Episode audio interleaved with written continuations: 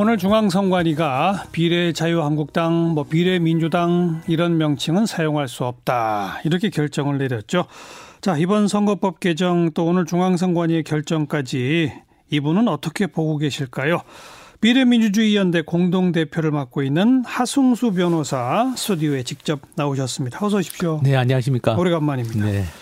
저희 이사자키를 통해서 하승수 변호사가 이 비례민주주의 연동형 비례대표제 이런 등등이 왜 중요한지 얼마나 중요한지 이 역설하신 게 벌써 몇 년째 그죠? 아, 네.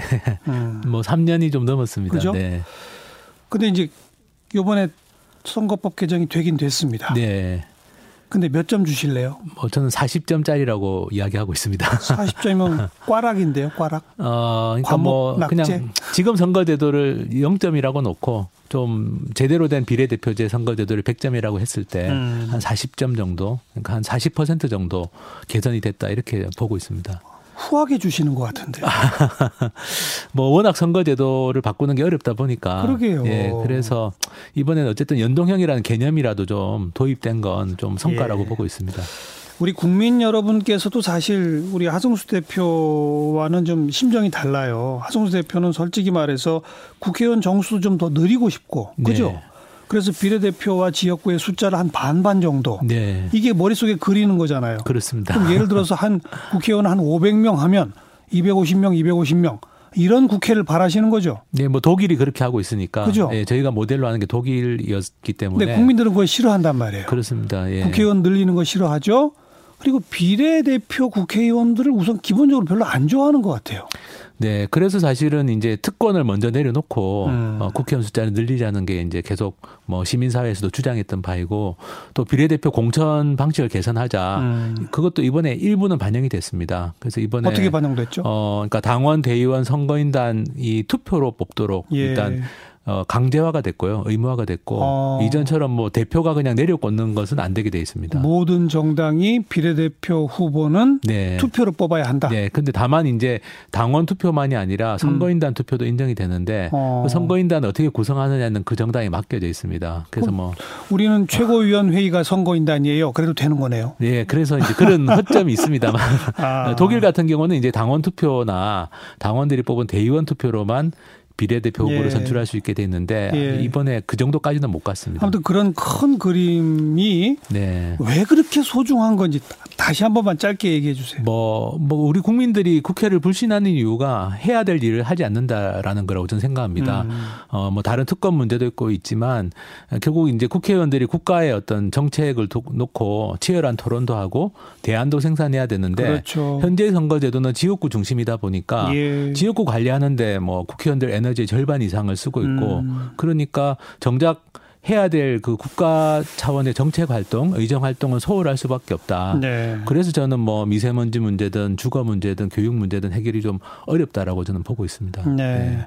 생활상의 정책 문제를 제대로 해결하는 국회를 만들기 위해서는 네. 선거법이 바뀌어야만 한다. 네, 그렇습니다. 네.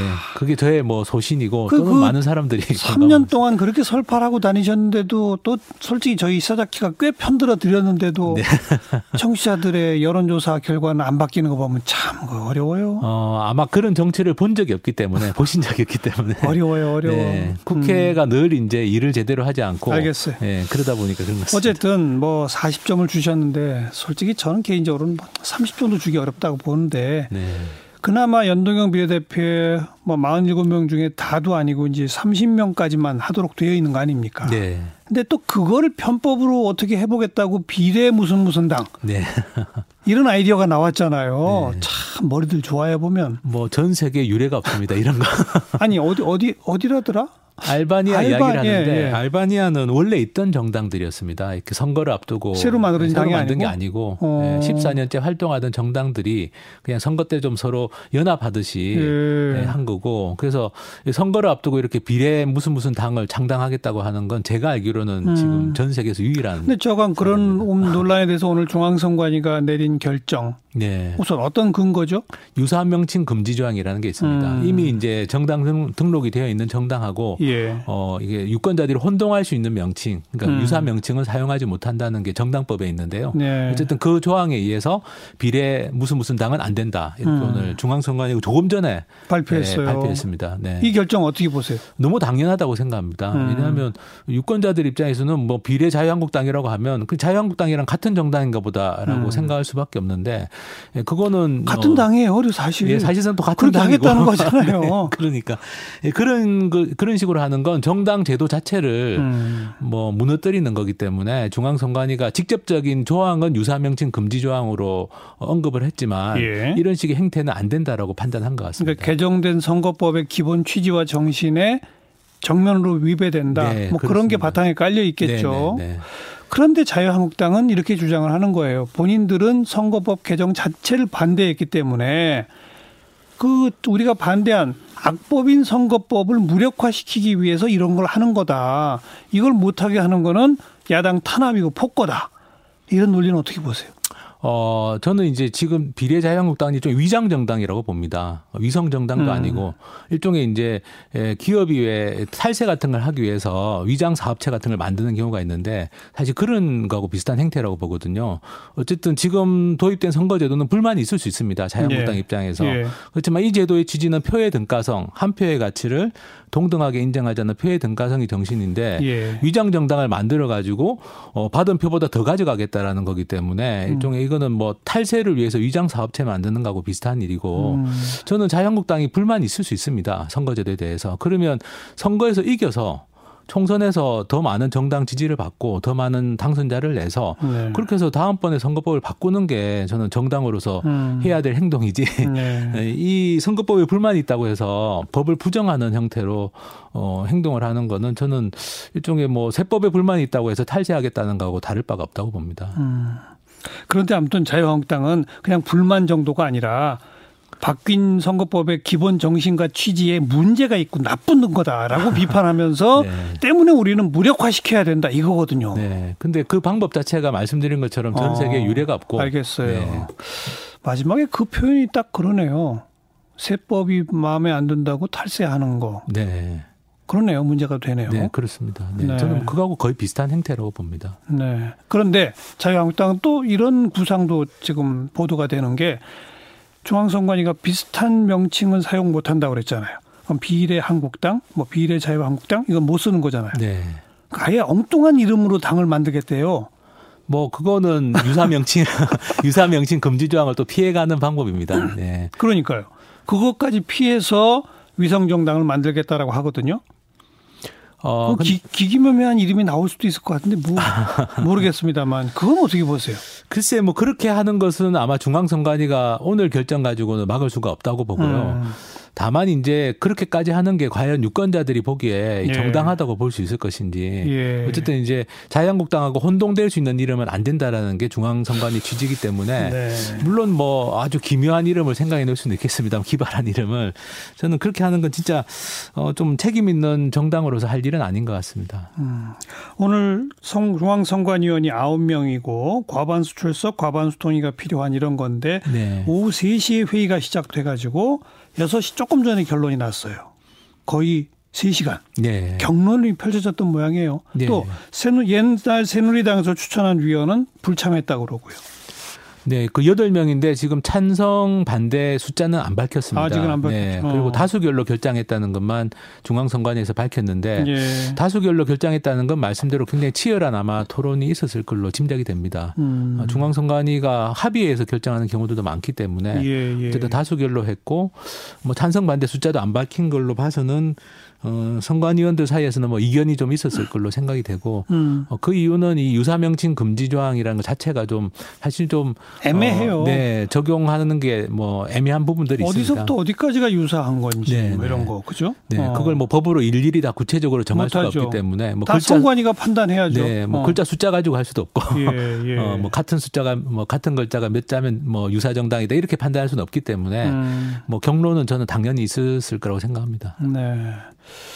그리고 이번 선거법에 또 하나 중요하게 바뀐 게 이제 투표 연령이 18세로 낮아진 거잖아요. 네. 이것도 역시 오래전부터 운동을 피우셨던 거죠? 네, 그렇습니다. 어떤 의미가 있다고 보세요? 어, 사실은 이제 만 18세로 선거 연령을 낮추는 게 우리는 너무 늦은 편인데요. 음. 왜냐하면 OECD 국가 중에 만 18세가 아닌 나라가 만 18세 이하가 아닌 나라가 대한민국밖에 없었습니다. 맞아요. 예, 그래서 이웃 일본도 뭐 그 2016년에 만 18세로 낮췄고 음. 그래서 우리는 좀 너무 늦은 결정인데 그래도 어 되어서 다행이고 이게 뭐 어, 청소년들이나 청년들의 어떤 정치적 관심 예. 또 시민으로서의 어떤 뭐 사회적 관심, 정치적 관심을 높이는데 네. 굉장히 좀 좋은 효과를 가져올 거라고 생각합니다. 그런데 또 일각에서는 학교 교실이 정치로 난장판이 될 거다. 네. 이런 목소리는 어떻게 생각하세요? 일본에서도 그런 우려가 있었는데 음. 일본에서 지금 만 18세로 낮춘 다음에 선거를 어, 두 번 이상 했습니다. 음. 그런데 그런 부작용은 얘기되는 게 없습니다. 음. 일본에 또 오히려 일본에서는 학교에서도 이런 정치 교육, 예. 시민 교육을 또 강화하기도 하고 그렇죠. 그렇게 해서 뭐 큰 문제 없이 진행이 되고 예. 있고 일본만이 아니라 다른 나라들도 다 마찬가지입니다. 그래서 학교의 뭐 정치화는 음. 좀 너무 좀 지나친 우려가 아닌가. 어. 며칠 전에 중앙선관위가 이 선거 연령 하향에 따른 입법 보완을 국회에 요청했어요. 네. 그 입법 보완이라는 거는 즉 학교 교실이나 이런 데서 어떻게 정치 관련 교육을 할 것인지에 대한 입법 보완 이걸 요구한 거죠. 어, 뭐 그것보다는 사실 음. 이제 선거가 임박하다 보니까 음, 음. 뭐 후보자들이 학교에 와서 명함을 돌린다든지 그걸 위법으로 볼 건지 말 건지 네, 이런가요? 지금 어. 현재로서는 위법이 아닙니다. 어. 어. 그런데 이제 학교에 와서 직접 명함을 돌린다든지 또는 뭐 학교에서 연설을 한다든지 학교 네. 앞에서 네. 이런 부분에 대해서 이제 좀 고려를 해달라. 어. 이거를 허용하는 것이 맞는지. 아니면 법으로 좀 제한을 하는 게 맞는지 이건 뭐 중앙선관위도 이제 만 18세로 낮추고 처음 하는 선거다 예, 보니까 예. 좀 그런 보완 입법을 좀 어. 요청한 것 같고요. 뭐 그런 수준에서 저는 좀 보완을 해 나가면 되지 않을까. 뭐 만 18세에 선거권 자체는 네. 뭐 이미 다 뭐 인정하는 걸로 음. 봐야 되고 네. 이제 그랬는데 뭐 부작용이 좀 우려가 된다면 음. 뭐 그런 선거 운동을 좀 학교 안에서는 뭐 제한한다든지 예, 예. 뭐 그런 방식으로 하면 될 것 같습니다. 네. 그 스웨덴이나 핀란드 이런 데서는요 보니까 초등학교 때부터 모의 투표를 실시한대요. 네. 네. 정치 교육이 일상화한 거죠. 그렇습니다. 아주 어려서부터. 네.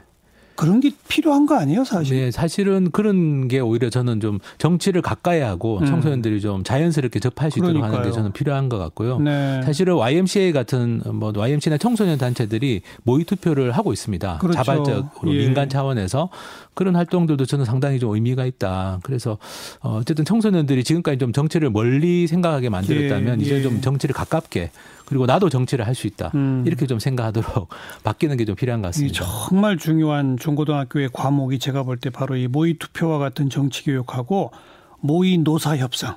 네. 이런 거에 시켜보는 그렇습니다. 거예요. 예, 노동 교육도 말씀하신 그럼요. 것처럼 좀 실제로 직접 경험해 보는 게 음. 가장 좋은 교육인 것 같습니다. 근데 지금 투표할 수 있는 것만 18세로 낮춘 거지 입후보 할 수 있는 거는 하나도 손 못 댔죠. 네, 이번에도 피선거권은 여전히 만 25세로 지금 고정돼 있는 그러니까 상태인데요. 국무, 저, 국회의원 하려면 25세 이상. 지방의원도 만 25세 지방의원도 네. 대통령 하고 싶으면 만 40세입니다. 40세 이상이죠. 네.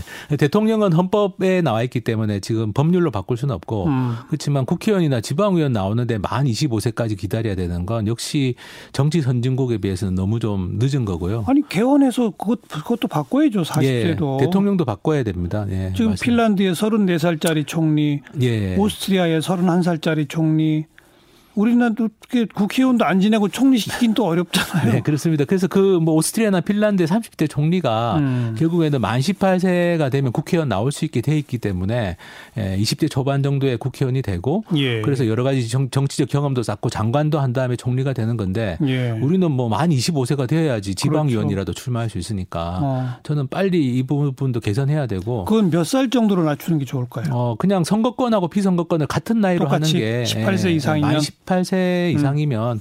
출마해도 저는 충분하다고 네. 생각합니다. 네. 그리고 실제로 외국에서 그렇게 하고 있어서 음. 저는 피선거권도 그냥 선거권하고 연령을 맞추는 게 좋을 것 같고 네.